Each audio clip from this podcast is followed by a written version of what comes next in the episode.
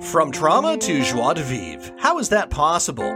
Welcome to Post Trauma Secrets and Decluttering, where we go behind the scene and reveal how to free yourself. Come and discover the four dimensions of a decluttering journey with your hosts, Valerie Huard and JM Tetro. Hey there, ever notice how clutter seems to magically appear in certain area of your home? Oh, absolutely. It's like there's an invisible hand dropping things everywhere. But you know, there's a method to the madness. Right. Physical clutter doesn't just randomly appear. It often shows up because of specific reasons. Let's dive in. First off, our everyday habits play a big role. If we keep putting things off, voila, clutter appears.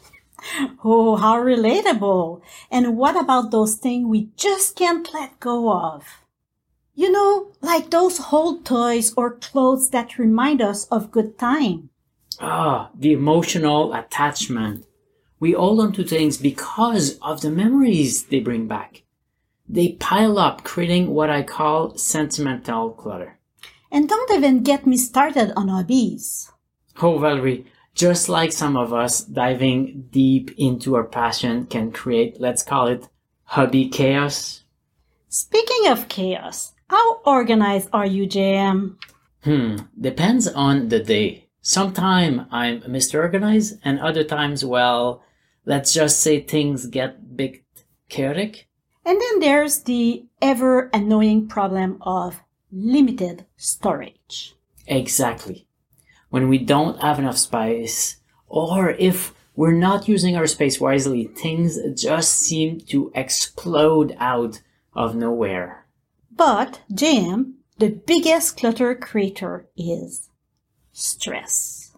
When lives get too much, our space often reflect that mess inside our heads. Oh, so true, Valerie. Stress make it tough to get keep things tidy. So folks, understanding why clutter happens is the first step in managing it.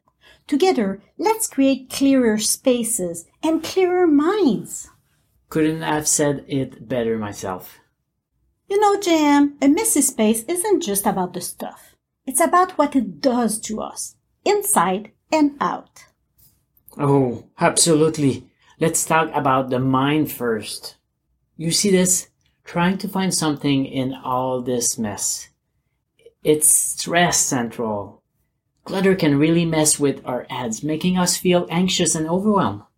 And it's not just the anxiety. The constant sight of unfinished tasks can keep our minds racing, making it hard to focus on anything. And that's just the mental toll. What about the physical impact? Oh boy.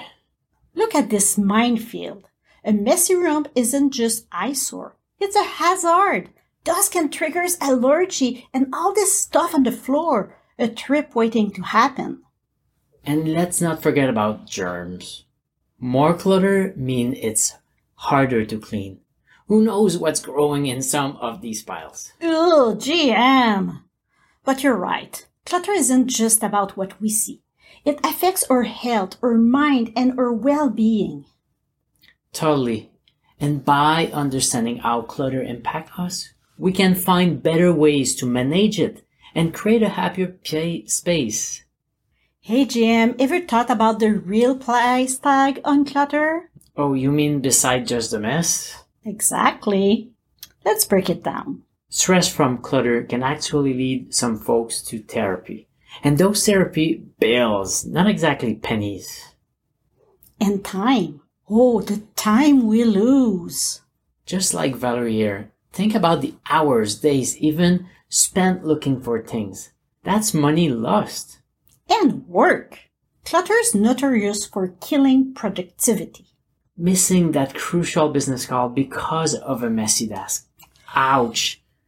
There go potential earnings. And clutter isn't just messy, it's hazardous. Those funny spills and fires aren't so funny when medical bills comes in. Oh, and ever bought something you already had? Just because it was lost in the clutter. Guilty. And let's not forget, clutter can even be a party pooper. How many times have we avoided hosting just because of messy home?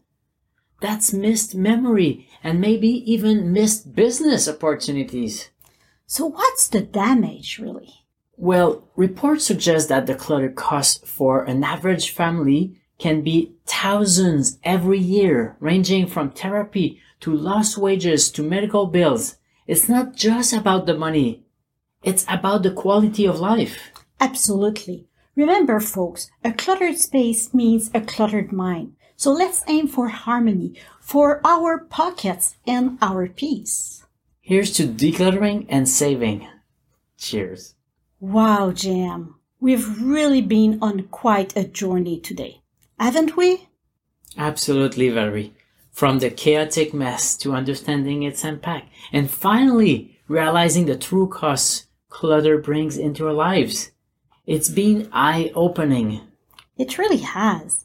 And the best part, we've shown that understanding the problem is half of the battle.